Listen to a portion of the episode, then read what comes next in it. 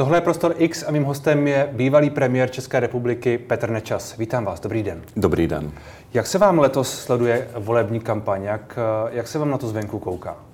Jsem po třetí vlastně jakýmsi nezúčastněným divákem v uvozovkách této hmm. kampaně, takže ji samozřejmě pozoruju, protože já jsem z politiky definitivně odešel, nicméně to neznamená, že se o politiku nezajímám, eh, sleduji to, sleduji to pozorně.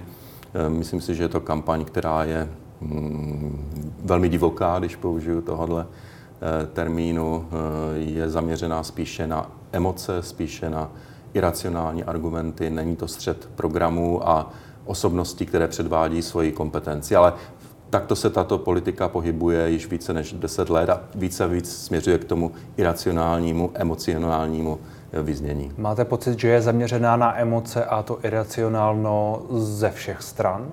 I ze stran, eh, vy jste řekl v několika rozhovorech, že jste stále voličem ODS, čili i z tohoto vašeho tábora?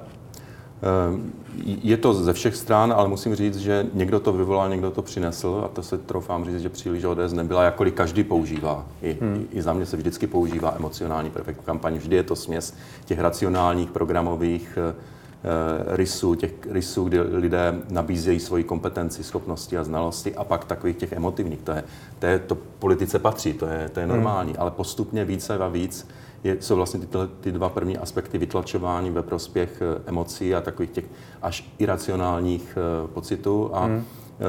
té protistraně nic jiného nezbývá, než se tomu taktu doby přizpůsobit. Hmm. Takže já si troufám říct, že třeba ze strany eh, ODS je to, je to vynucený tak, že ODS by určitě byla raději, eh, když by se předváděly eh, programy, když by to byl středo o podobu veřejných rozpočtů, o tom, jaká má být fiskální politika, hmm. jak mají být vysoké daně, jak má vypadat důchodový systém a podobně, ale nezbývá jí, než, než přistoupit na hřiště, na kterém se hm, ocitla. A to je hřiště, kde dominují emoce a iracionalita. A co podle vás ty volby rozhodne? Eh, chápu, že programy jdou trochu stranou, emoce, iracionalita, jsou tu některé ty argumenty, je tu strašení, tak trochu z obou stran, někdo straší migranty, někdo straší Andrejem Babišem. Co bude rozhodující? Eh, rozhodující budou emoce a, a nálady. Kdo je vyvolá silněji?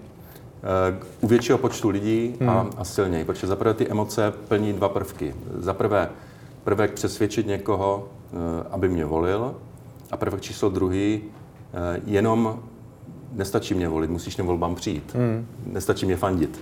Hmm. Fandit za plentou, jak já vždycky říkám. Hmm. Tam, tam je třeba fandit. Čili rozhodovat eh, bude úplný závěr kampaně, její celkové, celkové význění. Rozhodovat se bude řada lidí na poslední chvíli, hmm. řada z nich dokonce až přímo za plentou. Eh, Já mám hodně, základě... hodně zpráv od lidí, že půjdou eh, k volbám, nebo zpráv od lidí, čtu to na sociálních sítích, půjdou k volbám s dvěma lísky spolu a Piráti a starostové a tam se budou teprve rozhodovat, který tam, který tam hodí. To je, to je přirozené, nejsem tím překvapen. Já teda doufám, že to hodí koalici spolu jako lojální člen eh, ODS.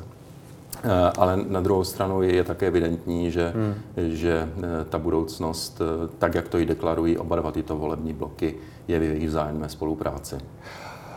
Musí teď ODS dělat z vašeho pohledu velké kompromisy, programové, hodnotové, jiné?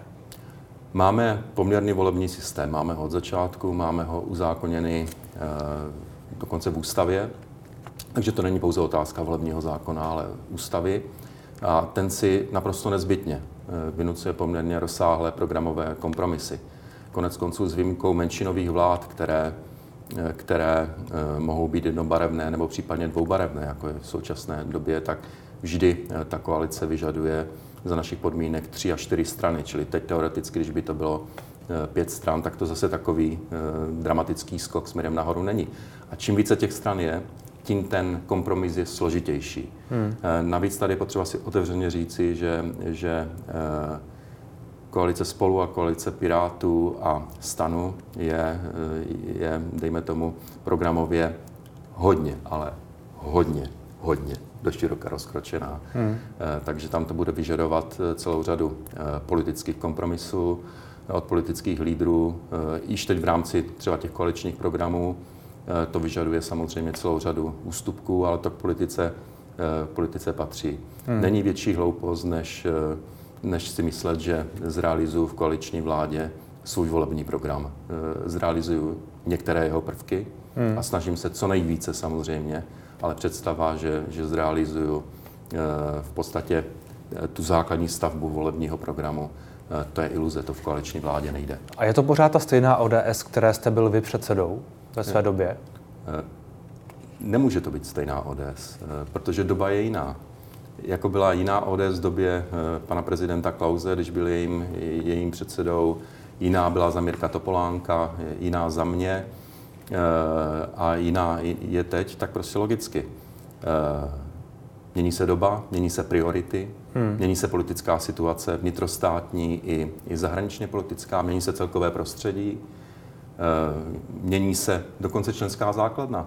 Prostě naprosto e, logicky. Já jsem v ODS e, vlastně již 31. rok jsem, jsem hmm. začal. Hmm. Nevím, kolik nás takových tam, tam je, ale troufám si říct, že zdrcující většina členů ODS je, je, tam, je, je tam menší dobu. Nedokážu posoudit třeba, kolik členů ODS v současné době ještě pamatuje Eh, doby, kdy předsedou ODS byl, byl Václav Klaus.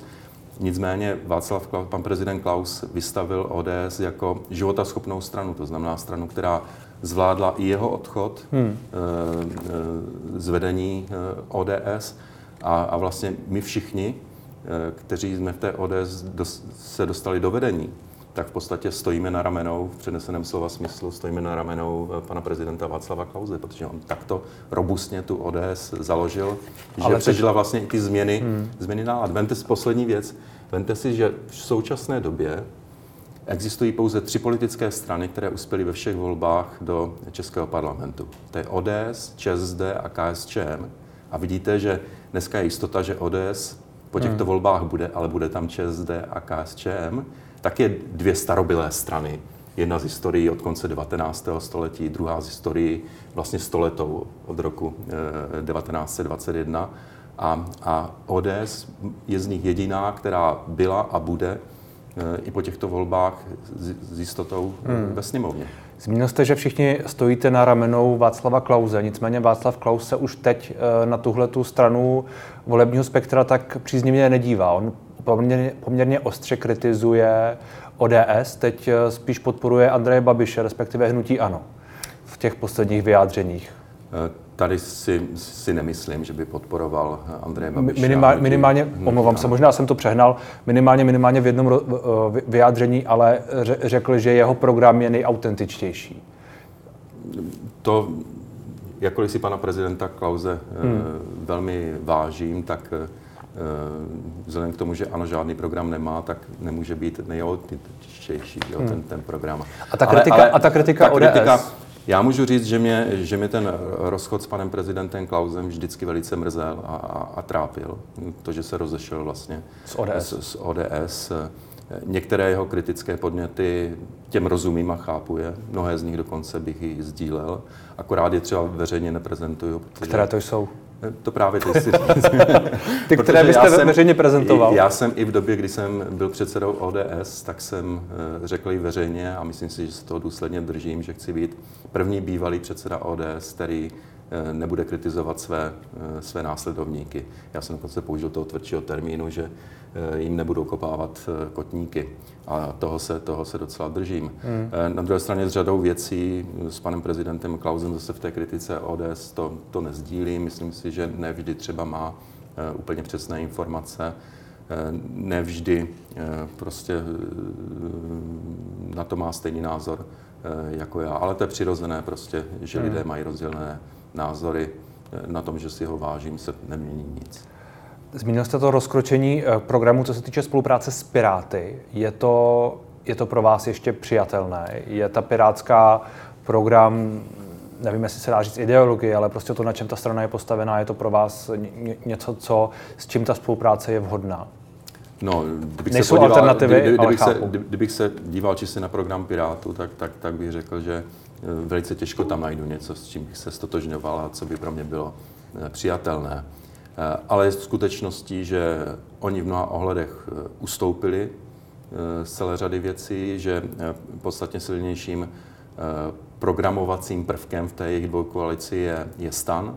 Konec konců ze stanem já jsem koaličně působil i jako předseda vlády, takže nemůžu mít nějaké dramatické výhrady, když jsem sám seděl s ministry, kteří byli členy stanu a poslanci stanu hlasovali pro moji vládu a pro mě osobně. Hmm. Takže je tam vidět silnější otisk stanu. Z tohoto pohledu je to jako kdyby eh, přijatelnější program. Na druhé straně třeba si říci, že eh, ta dvou koalice je od toho, co eh, hlásá ODS a co dneska tvoří i jakýsi konglomerát spolu, tak je nalevo, je více progresivistická, je, je, je méně konzervativní, ale to není nic překvapivého. A, a bude teď velmi záležet v případě, že uspějou, eh, protože to je základ, že nemá, hmm. nemá význam se, se ptát, eh, jak budou spolu spolupracovat, musí prostě mít většinu ve sněmovně. Eh, pokud ji nebudou mít, tak, tak je to irrelevantní a pak se teprve bude lámat chleba v podobě, v podobě toho, co prakticky bude hmm. vláda dělat. Dokonce si troufnu říct, že ani až tak nezáleží, teď budu možná mluvit pro někoho překvapivě, co bude vládní program, co bude předmětem vládního programového prohlášení, ale potom na té skutečné, každodenní, reálné politice. Hmm. Na tom bude záležet. Jak spolu zvládnou žít? Jak ty, spolu vládnou žít, roky. komunikovat, co budou prosazovat, jak to budou prosazovat, s jakým politickým stylem. Já jsem vždycky přirovnával vrcholnou politiku eh, ke krasobruslení, kde, jak známo, jsou dvě sady známek. Hmm. První je za technické provedení a druhá, je, druhá série známek je za umělecký dojem. Eh, vždycky jsem ale také současně říkal, že zodpovědná vláda se má více soustředit na to technické provedení, protože hmm. důležité je, aby se něco prosadilo. Když se to podaří současně tak, že to umělecké, z hlediska uměleckého dojmu působí dobře, zaplat prámbu za to. Když ne, nedá se nic dělat, ale alespoň je něco odpracováno, alespoň je něco uděláno. Jak se, jak se z tohoto pohledu těchto známek technických a uměleckých díváte na současného premiéra, na, na Andreje Babiše? Vy jste řekl, že hnutí ANO nemá program. Jak, jak se díváte na předsedu strany? Ten program je hodně flexibilní tak, u, u ANO, takže až tak flexibilní, že je velmi těžko On říká, že jsou catch, all party, že prostě se To říká každá strana, která chce být velká, to je politologický uh, termín. Uh, a znamená to především, že se nechce soustředit pouze na jednu sociální hmm. vrstvu nebo společenskou skupinu, ale chce chytat voliče prostě ve více uh, voličských skupinách. Ale zrovna tohleto catch-all uh, se třeba konkrétně ano ani nedaří. Všichni víme, že, že vlastně základní báze jejich voličů je, je mezi seniory. Uh, čili oni jsou spíš catch senior party než catch-all party. Co se týče Andreje Babiše, já tady první musím říci, že práce premiéra je skutečně těžký úděl. Hmm jste na absolutním vrcholu, eh, tam řádí orkán. Všichni, kdo na tom vrcholu nejsou, kdo nejsou premiéry, tak jsou opatrní, když takový orkán nezuří a jste tam sám a nesete zodpovědnost za úplně všechno. Takže já mám velké jaksi pochopení pro každého, kdo tuto pozici zastával, protože jsem na ní sám byl a vím, eh, vím, jaké to je. Také z mých úst málo kdy eh, uslyšíte, jak v minulosti, tak, tak v současnosti nějakou kritiku jiného premiéra, ať víš, který byl před mnou nebo který byl eh, po mně. Čili má to, má to z tohoto pohledu těžké, jako to měl každý premiér. Ehm, samozřejmě jeho politický styl a jeho politické názory v žádném případě nejsou můj šálek, šálek kávy a především a primárně nakonec je tady nejvyšší politický soud a tím je volič hmm. a jeho, jeho hlasování ve volbách. To, to rozhodne o tom, Eh, jak dál bude pokračovat eh, Andrej Babiš nebo kdokoliv jiný. Já jsem se právě chtěl zeptat na to, co jste zmínil, že eh, každý premiér to má těžké a asi je zvenku těžko hodnotitelné nebo těžko hodnotit všechno, ta, všechno to, čím musí procházet. Vy jste si zažil kauzu metanol, povodně, jestli se nepletu, jedny, jedny z těch taky poměrně ničivých. Eh, pan, pan premiér Babiš teď má za sebou rok eh, s covidem, rok a půl už skoro. Ano, ano. Eh, máte, z, vaši, z vaší zkušenosti, já vím, že ty věci nejsou, nejsou stejné a jako těžko, i když, i když metanol byl taky poměrně vyhrocená doba, taky, ano, ano. taky umírali lidé. Nespal jsem kvůli tomu. Nespal jsem kvůli tomu několik týdnů. A když říkám nespal, myslím doslova. To byly třeba hodinu, dvě, kdy jsem zabral starostma probíráním toho, co se má udělat, co hmm. šlo udělat, co šlo udělat jinak. Nesl jsem to těch 50 eh, mrtvých strašně těžce, strašně, strašně. A jak se tedy teď díváte na to, jak to zvládá premiér Babiš? Jak to zvládal? Myslím si, že, jak že, že i tento prvek, to znamená, že, že umírají lidé, tak musí vést každého normálního člověka k tomu, že si říká, co jsme mohli udělat jinak, co jsme mohli udělat lépe a podobně. Takže za prvé není správná taková a priorní kritika automatická. Na druhé straně já jsem člověk, který je vzděláním, vlastně původně vzděláním fyzik, takže ano. já mám rád rovnice a čísla, to je pro mě eh, nejjasnější mluva. Bohužel ta čísla, eh, která říkají jeden z největších počtů úmrtí z vyspělých zemí, jeden z největších počtů nakažených z vyspělých zemí, možná vůbec nejdelší zavřené, eh, zavřené školy. Myslím, nej, že, myslím, že top, top, top 3 jsme nějak jako na světě. Ano, a, a největší nárůst deficitu veřejných financí, to tempo hmm. nárůstu i v dlouhodobém horizontu do budoucna. Takže ta čísla hm, mluví spíše negativně. Hmm. Vím, že to ta vláda, vláda měla těžké, vím, že to měl těžké i, i pan, předseda, pan předseda Babiš. Já jediné, co na to můžu říct ze svého, ze svého názoru, je, že, že mikromanagement v takhle složité a, a komplexní hmm. záležitosti, kde, kde eh, je potřeba znát obrovské množství znalostí z různých oborů, z různých oblastí, kombinovat je a pak na základě jich dělat, dělat rozhodnutí, kdy vám do toho navíc mluví samozřejmě média, političtí eh, konkurenti, teď mluvím obecně, nejenom o této situaci, eh, kdy se objevují experti a rádoby experti. A kdy dokonce v případě covidu ty rádoby experti začali eh, výrazně dominovat v tom veřejném diskurzu proti těm skutečným expertům, tak to je samozřejmě potom obrovský problém. Hmm. Kdybych já byl poradcem Andreje Babiše, tak mu skutečně jako celou dobu ho přesvědčuju, aby odešel od toho mikromanagementu a hmm. Eh, od těch osobních vstupů do rozhodování kompetentních vy jste, orgánů. Vy jste tehdy v tom roce 2012, to bylo, myslím, byl metanol, vy jste tehdy uh, mikromanagement ne, neprovozoval, nebo jak vlastně na tu dobu vzpomínáte? Vy chápu. Několik týdnů jste, jste, jste říkáte, že Bylo jste potřeba velice úzce spolupracovat eh, s vnitrem, protože ta hmm. věc mohla být definitivně ukončena teprve tehdy, když bude vyšetřeno. A z vaší zkušenosti tehdy stát na všech, a... na, všech, na všech úrovních fungoval eh, jak měl? V té chvíli, kdy to vypuklo, tak, tak podle mě jsme žádnou závažnou chybu e, neudělali. E, velmi kompetentně pracoval ministr zdravotnictví a, a celé, celé ministerstvo.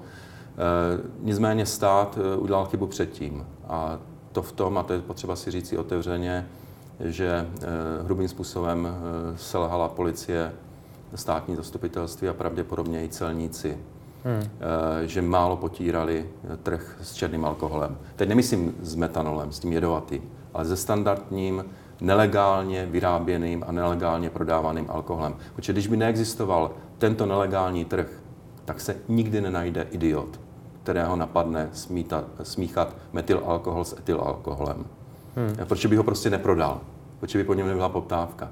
Tím, že policie tolerovala a hrubým způsobem zanedbala, a tady musím říct speciálně dva celostátní útvary, které to dělat měly, protože to byl organizovaný zločin, byla s tím spojená násilná činnost, eh, byly tam velmi závažné prvky kriminality, ale lze se domnívat, že především u části celníků pravděpodobně i korupce, takže tehdejší útvar pro odhalování organizovaného zločinu a druhý útvar, to znamená UOKFK hmm. pro finanční kriminalitu a korupci, tak podle mého názoru uh, selhali. Selhali hrubým způsobem a, a bohužel tím, že nepotřeli ten trh s nelegálním alkoholem, tak vlastně vytvořili podmínky pro to, že dříve nebo později se najde hlupák, jak, nebo jak já říkám přímo idiot, Eh, který eh, zkusí na tom trhu prodat namíchaný alkohol, ve kterém je i jedovatý metylalkohol. Pan Šlachta, eh, tehdejší šéf UOOZ, tohle to odmítá. On tvrdí, že nic, nic ne, logicky asi, on tvrdí, že nic nezanedbali, že ta vyšetřování tehdy probíhala a tak dále. Za prvé, Vy máte nějaké důkazy, protože tam nějak, nějak, nějak nebo ne, důkazy, důkazy. argumenty, protože tehdy k nějakým, k nějakým pochybením skutečně došlo? No, samozřejmě, že ty argumenty, argumenty mám, protože dnes eh, vlastně ta, ta eh, skupina, která to nejvíc organizovala eh, kolem bratrů Březinových, tak je dneska vlastně již pravomocně odsouzena. O tom, že se jedná o ně, o tom se, já pocházím z východní Moravy, takže tam, tam mám prostě obrovské množství kontaktu. Narodil jsem se tam, vyrostl jsem tam vlastně v dnešním Zlínském kraji. Měl jsem tam dlouho trvalé, trvalé bydliště, až vlastně po několik desítek, desítek let. A tam se o tom, kdo zatím je a kdo jede přes černý alkohol, tam se o tom hlasitě šeptalo. Hmm. To nebyla neznámá věc. A dneska víme, že, že způsobením tohoto, eh, této skupiny byla spojena násilná kriminalita. Eh, že s ním byla spojena skutečně sofistikovaná, organizovaná kriminalita. To nedělali, to neorganizovali ten obchod žádní hlupáci s proměnutím. To, byly, hmm. to byl velmi sofistikovaný obchod, čili přesně to, co spadá pod pojem organizovaný zločin. Akorát útvar pro odhalování organizovaného zločinu na to neměl čas. Neměl, honil, neměl na to čas. Honil politiky. Honil politiky. Proč by se zabýval tamhle někde na východní Moravě něčím? Neměl na to čas. Napíchával politiky, poslouchal politiky a tam si chtěl udělat jméno. A myslíte specificky pana Šlachtu? Myslím specifický útvar pro odhalování organizovaného zločinu. Já se spíš tam, jestli ta personifikace na toho šéfa, jestli, jestli, jestli tam cítíte... Ano, je to, je to, protože já vás teď možná překvapím, já pořád eh, považuji eh, drtivou většinu eh, dneska už vlastně bývalých, protože ten útvar už neexistuje, nebo tehdejších příslušníků útvaru pro odhalování organizovaného zločinu za, za standardní, normálně, poctivě, slušně pracující policisty. Hmm. Tam byla pouze malá vybraná skupinka, Eh, kteří policisty nebyli, to byli fízly, eh, kteří prostě eh, uspokojovali své osobní ambice v čele s Robertem Šlachtou a, a ti byli vlastně ve vedení tohoto toho útvaru. Tady stačí říct, jenom srovnat dvě, dvě čísla. Když z vedení tohoto útvaru v roce 2007 odešel Jan Kubice, tak s ním odešlo 200 dalších důstojníků. To je téměř 40% personálního stavu toho hmm. UOZ. Když odešel Robert Šlachta, tak ti, kteří odešli, spočítáte na prstech dvou rukou. Takže i to o něčem svědčí. A já mám informace, bavil jsem se s celou řadou lidí, kteří tam byli, kteří tam dokonce i zůstali po odchodu Roberta eh, Šlachty a, a tam je velmi silný, eh, silný pocit, že pochopili až časem, že jediný program Roberta Šlachty je Robert, Šlach, Robert Šlachta. Vy jste dokonce mluvil v jednom rozhovoru o sráčích z UOOZ. Ano, ano. No tak jistě, když... To není, když, to není přehrané. To není, není, to je naprosto na místě. Tak když vám jde zatýkat jednu ženu v noci, v noční košili, která má pouze dva boloňské psíky, je bezúhoná, neozbrojená, 12 policistů, včetně zakuklenců, včetně toho, že se chystali, eh, že se chystali heberem vypáčit dveře, tak jak se na to budete dívat? Já vždycky používám eh, srovnání, eh, kolik bylo členů gestapa, kteří se pokusili hmm. zadržet hrdinu československého odboje, štábního kapitána Morávka, který byl ozbrojen, měl dvě pistole, jeho známé pořekadlo bylo důvěřuji pouze Pánu Bohu a svým dvěma pistolům. Pistolím, no čtyři. A kolik šlo zatýkat z UOZ Eh, policistů moji manželku. 12. Tak je to zase jiná doba, že? Nicméně, nicméně, nicméně... Uh, Takže jak byste je nazval? Já bych je asi nazval policisty, já nevím. Uh, členové UOZ, ale chápu, že uh, podle vás ale tady... Chova, ale chovali se, v mém pohledu se chovali jako sráči.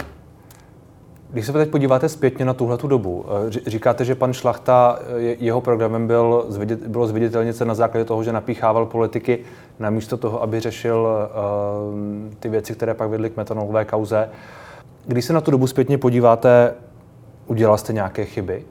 Každý udělal, každý udělal chyby. Kdo? Myslím, myslím v tomhle ohledu, v tomhle ohledu, který, který pak vedl k tomu, že padla ta vláda, který vedl k tomu, že tu byla nějaká trestní stíhání, obvinění, obžalování. Ostatně Jedna vaše kauza, ty uh, trafiky poslanců, nedávno se vrátila zpět, protože odvolací senát uh, rozhodl o tom, že se o tom bude znovu jednat a že se mají připustit od poslechy. Mimochodem, toto je důkaz, že, že Robert Šlachta, tedy, když byl tady u vás, tak, tak lhal, když říkal, že vůbec nešlo o politiky v té, v té kauze. Když jsem obžalován, tak asi e, o politiky Ano, vy jste tehdy byl obžalován společně s dalšími poslanci. Ano, s dalšími bývalými poslanci a, a hmm. politiky. Bylo nás několik politiků, takže to, to je vidět, že Eh, prostě ale kudy chodí, tudy, eh, tudy lže. Žádné viditelné chyby. Eh, žijete v nějakém svém přesvědčení, žijete v přesvědčení, že například orgány činné v trestním řízení řádně vykonávají svoji práci, do té práce se nemíchá nic jiného než pouze zákona a pořádek. A pak zjistíte s překvapením, když sám nemáte tu ambici jim říkat, co mají dělat a klepat je přes prsty, anebo jim říkat, do těchto dveří nesmíte vstoupit, pak zjistíte, že, že prostě jsou mohutně infikovány. Některé jejich složky, neříkám, že kompletně, tady nemluvím. A teď se bavíme o policii. Teď se bavíme o policii a o státním zastupitelství, čili orgánech činných v trestním řízení, hmm. že, že některé jejich prvky jsou prostě silně infikovány politikou, osobními ambicemi a podobně. Politickými Ale... ambicemi ale to, to asi není připuštění chyby, své, vaší chyby. Nebo já nevím, jestli, jestli, jestli jste... Není to, není to připuštění chyby, nebyla to, nebyla to moje chyba, protože jsem si to prostě nedokázal představit. Nedokázal hmm. jsem si představit, že někdo je schopen ohýbat zákony, eh, postupovat v rozporu, eh, v rozporu s ústavou, měnit věcné příslušnosti, místní vy, příslušnosti, a vy, manipulovat ze, ze soudní příslušnosti a podobně. A vy odmítáte to, že cokoliv, co se tam stalo, co je v těch jednotlivých, v jednotlivých větvích té kauzy, ať už jde o ty trafiky o poslanců nebo uh, nějaké, nějaké uh, jednání vaší, žádný vaší trest, ženy. Žádný trestný čin se nestal. Žádná, to, že... Neříkám, že se stal trestný čin, já to nevím, ať rozhodne soud hmm. potenciálně. Ani, ani soud nemusí mít já pravdu. Se ptám, jestli tam... soudu si chodíte pro rozsudek, ne pro spravedlnost aby tam, to by asi někteří lidé v justici neslyšeli Vel, úplně rádi. Úplně rádi, ale velmi často to tak je. Nicméně, a v nicméně se to jednou stalo. Stala se tam někde nějaká chyba? Teď nevím, co máte přesně na mysli. Z vaší strany, ze, ze strany vaší ženy, uh, udělali jste někdy chybu? Samozřejmě, že jsme někdy udělali my, chybu, my, ale a... ne v tomto případě. V žádném případě jsme neporušili zákon. Hmm. A žádnou chybu, která, si, která by jaksi ospravedlňovala ten mediální lynč, společenský lynč, trestně právní lynč, kterému jsme byli vystaveni, tak žádná taková chyba tam, tam nebyla a, a nemůže být jako kdyby zpětně eh, dávána za důvod eh, tomu, čem, čemu jsme prošli. Vy jste, vy jste zmínil to jedno nespravedlivé odsouzení ve vašem, ve vašem případě. Ano.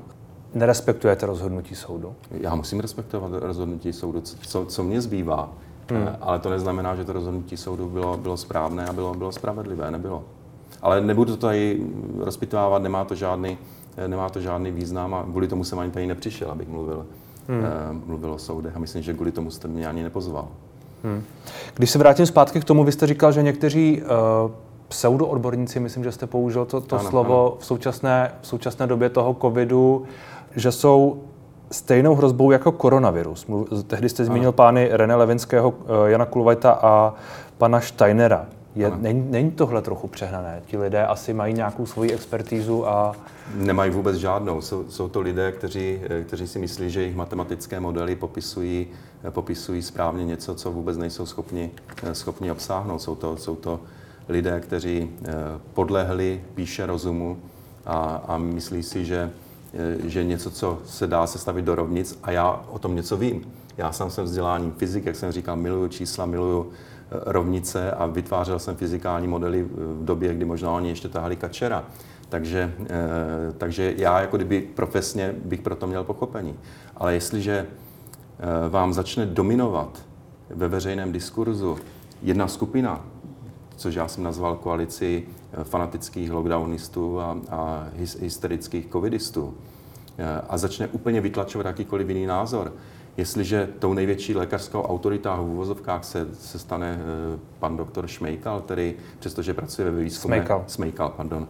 Vidíte, ne, nemůžu mu přijít ani na jméno. Uh, který přestože pracuje ve výzkumné nemocnici, nemá ani PhD a i lékařské kruhy spochybňují, jestli má vůbec obě dvě atestace z epidemiologie. On má jednu tu atestaci ze Spojených států. Uh, a na druhou stranu nejrespektovanější český vakcinolog a epidemiolog pan profesor Beran je označen za dezinformátora, no hmm. tak to musím nad tím kroutit, kroutit hlavou. Ti, ti lidé uh, mají nějaké své, nějaké své vzdělání, nějakou svou odbornost. Třeba pan, pan Kulvajt uh, asi má nějakou odbornost, která minimálně se vztahuje k tomu, co, s čím radil, podobně, podobně jako René Levinský.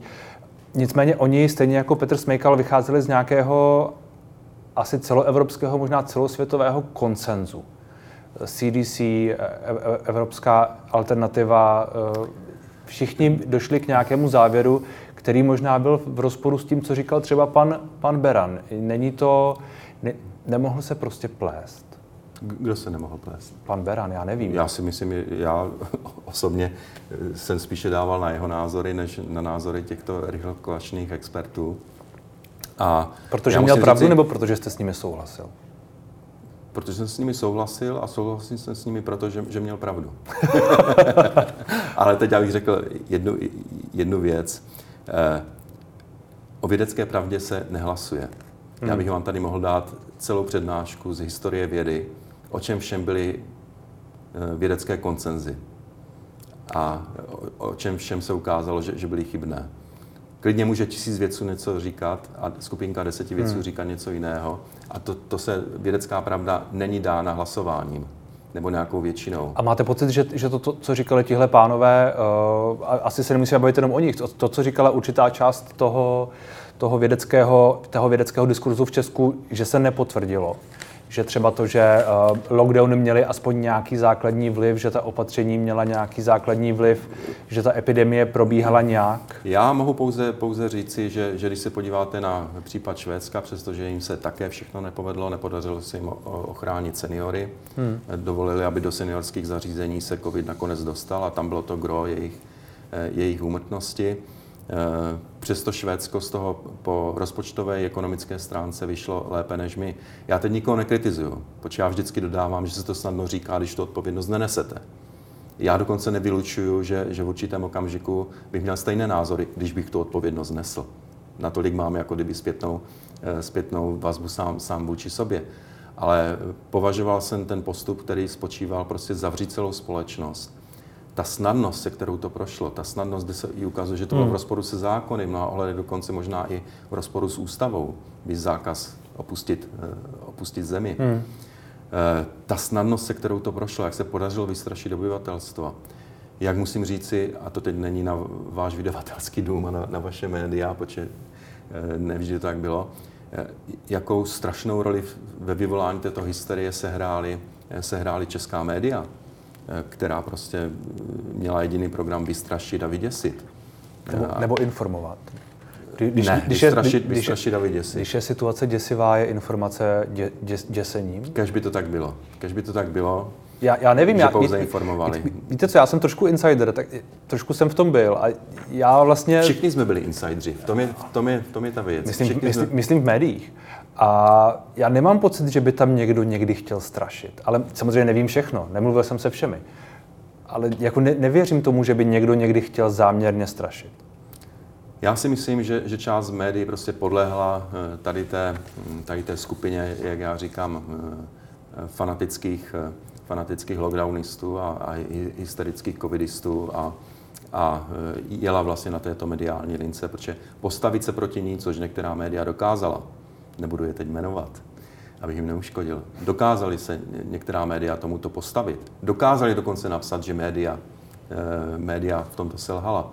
Eh, tak, tak eh, to je prostě věc, která, která je taky k zamyšlení. Hmm. Vy jste mimo jiné mluvil o tlaku ekotalibanů, což je možná trošku v souvislosti s tím vším, o čem jsme se bavili předtím. Spíš v souvislosti s tím se zeptám, jak, jak se Česko podle vás mění, jak se posouvá? Eh, posouvá se tak, že podle mého názoru eh, eh, tam, kde si říkáme, že je potřeba chránit přírodu, chránit vzduch, který dýcháme, vodu, kterou pijeme, půdu, na které pěstujeme se potraviny, je naprosto správná politika, dokonce si troufnu říct, konzervativní pravicová politika. Prostě chraňme přírodu, Dělejme všechno pro to mimochodem, zaplet pán za to, že každá kilowatt hodina vyrobená ve fotovoltaice ušetří prostě kilowatt hodinu vyrobenou eh, spálením uhlí. To je také, to je také samo o sobě pozitivní, protože nejedná se pouze o CO2, kde bychom mohli vést dlouhou diskuzi, ale jedná se také o oxidy síru, oxidy dusíku, o poletavý prach a, a, a podobně. Takže v té ochraně životního prostředí eh, je správné pokračovat, je správné stanovovat si vysoké ambice, ale musí to být realistické ambice a musí být založeny například na dostupných technologiích. Eh, nemůžou to být eh, ambice postavené na přání otce myšlenky. Jestliže tady máme Green Deal, který připouští, eh, že až jedna třetina obyvatelstva díky tomu schudne v Evropské unii, U nás je to mimochodem 3,8 milionů lidí. A já, protože za tu dlouhou dobu vím, jak pracuje Evropská komise a jednotlivé generální ředitelství, tak vím, že když oni připouští třetinu, že naprosto realistický scénář je polovina. Jak to a myslíte? pesimistický scénář, no protože nechtějí dávat uh, černější výsledky, které hmm. by uh, stížily přijetí některých jejich politických plánů. Dokonce pesimistický scénář může být ještě vyšší než ta, než ta polovina. Ale i ta třetina, kterou uvádí, že může schudnout, to je přece děsivé číslo. Je to první politický program, který se předkládá lidem, kterým říká, třetina z vás schudne. A to je přece děsivé. A jestliže si uvědomíme v číslech, že Evropská unie produkuje všeho všudy méně než 9% světové produkce oxidu uhličitého, že za každou hnědouhelnou elektrárnu, kterou zavřeme u nás, jsou tři další postaveny v Ázii, v Africe nebo v Latinské Americe. Eh, že je to program, který vytěsňuje celé segmenty průmyslu pryč eh, z hmm. Evropy. Tak tady si musím říct, že, že je to... A znovu opakuji, já jsem po technologickém vývoji eh, dneska člověk, který podporuje například maximální možné použití obnovitelných zdrojů. Je to správná myšlenka, protože dneska technologie jsou zralé na to, hmm. aby se takhle použili. Nebyly zralé před rokem 2010. Málo kdo ví, že veškerá fotovoltaika instalovaná před rokem 2010 na výrobu monokrystalického křemíku, ze kterých jsou ty fotočlánky vyrobeny, na výrobu fotočlánku a na výrobu solárního panelu se spotřebovalo více elektrické energie než ten solární panel vyrobí za celou dobu své životnosti. Až teprve technologický vývoj po roce 2010 umožnil, že dnešní fotovoltaiky vyrobí více elektrické energie, než spotřebujete na jejich, na jejich výrobu. Proč si myslíte, že 80% světového trhu s monokrystalickým křemíkem, který je naprosto základní a fundamentální podmínkou výroby fotovoltaických eh, panelů a mimochodem i polovodičových čipů, hmm. se vyrábí v Číně. Hmm. No, protože v Číně je levná a dostupná elektřina z uhelných elektráren. Hmm. A jaké to tady pak má řešení? Uh, já, má to řešení to, například v tom... To, to, to schudnutí třetinové mám pocit, že tam přece se neříká, vy schudnete o třetinu. Tam se říká... Ne, že jedna třetina upadne do chudoby. Jedna ano, třetina obyvatelstva. Ano, že jedna třetina upadne do chudoby. Tam, no ale to znamená, tak, že tak, celé, tak, celé... tak, ta slova ne, tak ta slova nezní přesně. Taková to není přesná citace. No budou ohroženy chudobou. No, ano, tak si to, tak si to přečtěte. Nicméně, a to znamená, tedy, že je významná část střední třídy. Co tedy potom dělat? Znamená to politické ambice podřídit technologickému rozvoji. To znamená, do roku 2010 instalovat 2000 MW fotovoltaických elektráren v České republice byla chyba. Teď nevyužít toho, že tady máme obrovský potenciál na střechách, v brownfieldech, mimo hmm. zemědělskou půdu a neinstalovat fotovoltaiky Eh, na střechách komerčních subjektů, obytných domů, na brownfieldech, eh, které jsou bývalé průmyslové pozemky, které stejně žádné jiné využití nemají, by byla chyba. Jde tam dát obrovský výkon. Chyba je ale politicky reglementovat, že například se má přejít na elektromobilitu založenou vlastně na bateriích. Představte si, že ve své době by Evropská komise měla možnost ovlivnit, zda má pravdu Edison s jeho programem stejnosměrného elektrického proudu, anebo Nikola Tesla s jeho programem střídavého proudu. V českých podmínkách to byl křižík se stejnoměrným, kolben se střídavým proudem, kde by přišel super moudrý eurokomisař Franz Timmermans a řekl by stejnosměrný. Hmm. Tohle to oni teď dělají. To má rozhodnout trh a technologický vývoj. Hmm. Nevíme, jestli to bude vodík, nevíme, jestli to budou syntetická paliva. Jde dělat kombinace syntetických paliv a, a vodíku, e, hydrogenizovaného organického nosiče vodíku jeden, jeden a podobně. Z těch, jeden z těch argumentů je ten, že automobilky na to přecházejí do jisté míry sami o sobě. No, že protože prostě jsou ten... tlačeny normami jako ano, Euro 6, ano, Euro 6 ano, plus, ano. Euro 7. Ale tak nic ty, no- ty, normy, ty normy nějak nastavují to, co má být vypouštěno. Je otázka, jestli by tu ty normy nebyly, tak jestli, by, ty, ty normy... jestli, by, jestli by ten vývoj šel tím směrem a tak rychle, jako jde například. No, jestli, jde, jestli, on... jestli, když se, kdyby se nenastavil, kdyby se nenastavil nějaký směr já, Evropské já nejsem, unie, já nejsem, jestli by se to hýbalo. Já nejsem proti tomu, aby se nastavili, aby se postupně zpřísňovaly emisní limity, jak pro elektrárny, tak pro auta, jakékoliv jiné dopravy. Ale jestliže převáží politické ambice nad vývojem technologií, hmm. nad odhadnutelným vývojem technologií a uh, jestliže zvítězí přání otce myšlenky, toto je typický příklad. Prostě je to nereálné dosažení těchto, e, těchto limitů. Je nereálné myslet si, že tím, že srazíme tady spotřebu paliv a zakážeme spalovací motory a srazíme produkci CO2 na polovinu, že tím zachráníme planetu. Nezachráníme. A druhá alternativa... 50, pardon, 55% veškeré světové produkce oxidu uhličitého pochází z Číny, Indie, Ruska a Spojených států. Druhá alternativa tedy je dělat nějaké drobné věci, vy říkáte nastavovat nějaké cíle a čekat na to, až technologický pokrok. Podporovat, nečekat. Nečekat. Hmm. Ten lze podpořit. Prostě investovat do vědy a výzkumu Jasně. a technologie budou vyvinuty a trh rozhodne, které z nich jsou, které z nich jsou dobré. Ale reglementovat to dopředu, říkat, na vodík nečekáme, na syntetická paliva e, nečekáme, bude to prostě auta na baterie. Vždyť je i spočítáno, a to je údaj z ČVUT, to, to není můj údaj, že když bychom v současné době máme v České republice zhruba 5,5 milionu vozů, e, mimochodem průměrné stáří 14 let a více, když by všechny měli přejít na elektromobilitu, tak je to 2,5 temelína. Hmm. 2,5 temelína. To je, to je 5 tisíc megawatt. Přitom kapacita celé výroby energie v České republice, elektrické energie, je 20, čili jedna čtvrtina z toho. Hmm. To znamená, že, že nebudete mít dostatek ani elektrické energie na ty elektromobily. Co z toho plyne? No, že těch elektromobilů nebude jednou někdy v roce 2050 nebo 60, já vím, že to bude přechodný model, jestliže se půjde touto cestou a já doufám, že ne, tak jich nebude 5,5 milionu, tak jich bude možná, protože elektřina bude tak na 2 miliony. To znamená auto, které je dneska běžnou věcí, kterou má každý z nás. Lidé na venkově bez ní nemůžou žít, nemůžou dojíždět hmm. do práce, k lékaři, vozit děti do školy. Tak najednou tady bude několik milionů domácností, které prostě na automobil nedosáhnou. Buď to, že bude drahý, anebo že pro něj nebude dostupná elektrická energie.